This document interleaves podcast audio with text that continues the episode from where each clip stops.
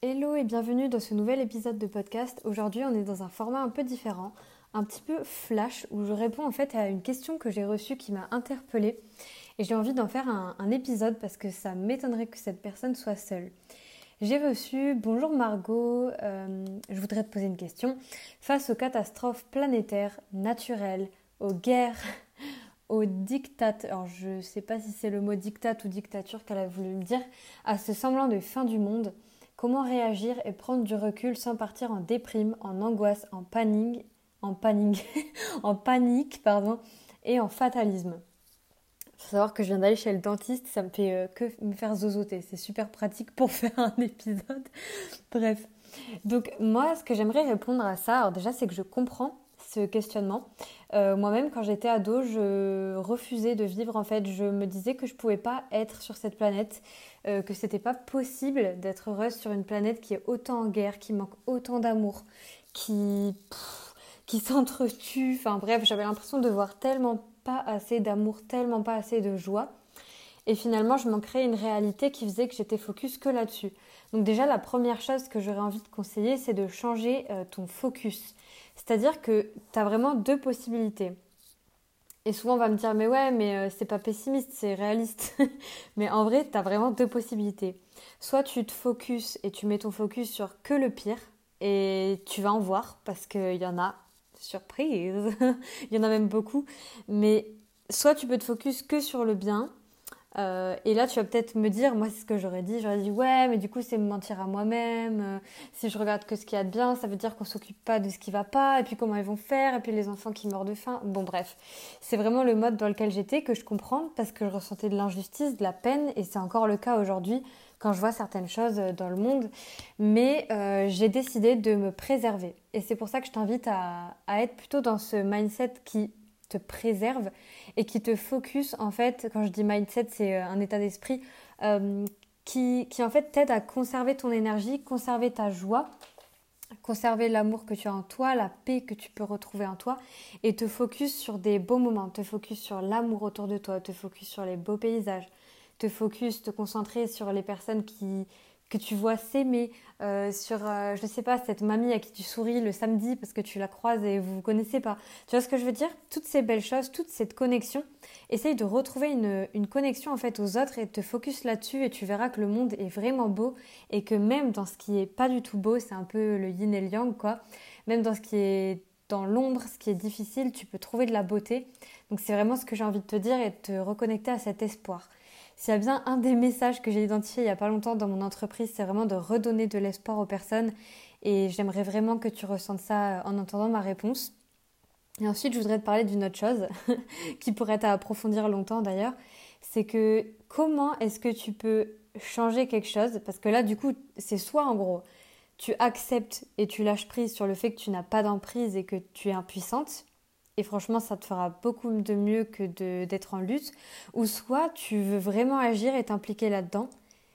Et voilà, en fait, tu as un peu ces deux options, tu vois. Mais si tu restes au milieu dans une espèce d'indécision, tu restes dans le mode où tu subis ta vie. C'est un truc que je répète souvent dans mes podcasts parce qu'on en parle beaucoup dans le coaching révélation. D'ailleurs, il y a des places qui réouvrent en, en octobre pour le coaching de novembre. Donc n'hésite pas à regarder et poser tes questions si, c'est quelque chose qui t'intéresse.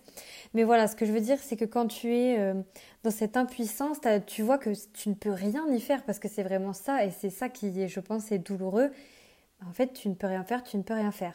Soit tu te focuses sur les petites actions que tu peux mettre en place et tu agis. Soit tu décides de lâcher prise, mais en fait, tu n'as pas vraiment d'autres possibilités.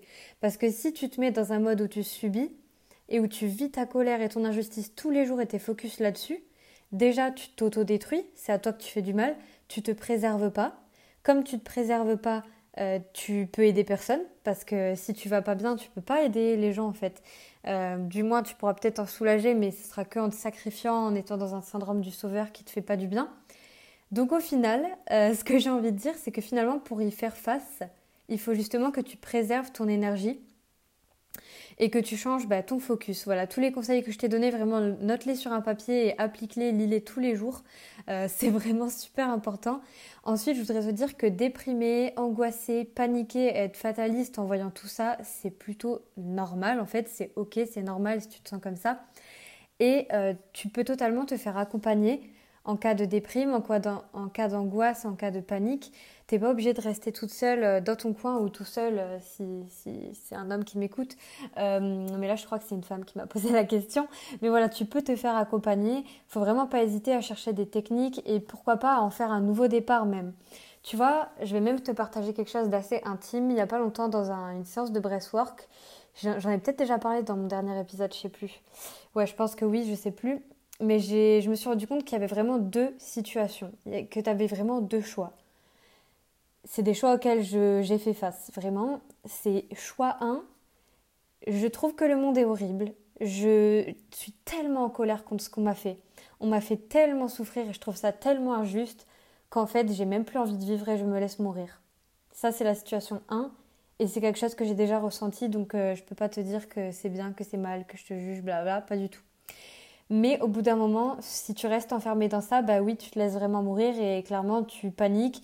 Et en fait, le, fait de paniquer, d'angoisser et de déprimer, ça t'aide même pas à faire face en fait. C'est ça qui est assez fou avec notre cerveau, c'est que on a l'impression que si on est stressé, si on est paniqué, si on est angoissé, si on essaye de tout prévoir alors qu'on n'a aucune emprise hein, sur ce qui se passe, les catastrophes naturelles, etc., etc. On a l'impression que ça nous protège, mais ce n'est pas vrai. C'est faux. c'est un hack du cerveau vraiment. Donc ça ne sert à rien. Déjà, quand tu te rends compte de ça, ça commence un petit peu à travailler là dans, le cerveau pour avoir un autre regard. Et l'autre situation, c'est bah, finalement de te battre, ou pas te battre, hein, de lâcher prise, pour vivre, pour vibrer, pour te connecter euh, au monde, pour te connecter à la nature, pour te connecter à toi, pour prendre soin de toi, pour t'aimer toi, connecter avec les autres, à l'amour, etc. Et pour moi, il y a vraiment, voilà, il y a vraiment ces deux extrêmes dans lesquels on peut basculer. Et je pense que c'est parfois important de se rappeler que oui, il y a de l'amour autour de nous, oui, il y a de la joie, oui, il y a des pays, même parfois pauvres justement, euh, qui soient pauvres ou riches. Enfin, comme je te disais, en fait, c'est là où tu vois qu'il y a de la lumière dans l'ombre et c'est ça qui est un petit peu euh, parfois perturbant, je trouve, sur cette planète. Mais bon, d'un côté, c'est joli aussi. euh, mais voilà, qu'il y a des enfants qui jouent, il y a des enfants qui sont heureux, il, y a des... il y a plein de belles choses, il y a des gens qui font de la danse et ils adorent danser ensemble. Enfin, tu vois, je sais pas comment dire, mais faut que tu te reconnectes à la beauté de tout ce que tu peux voir autour de toi. Moi, je sais que j'en ai vraiment, vraiment besoin de voir ça le plus souvent possible ou de le créer moi-même. Donc si tu ne le vois pas autour de toi, tu peux aussi décider de le créer. Et d'ailleurs, euh, je viens de penser que bah en fait c'est pour ça que ça marchait. Bref, je suis en train de penser à vote.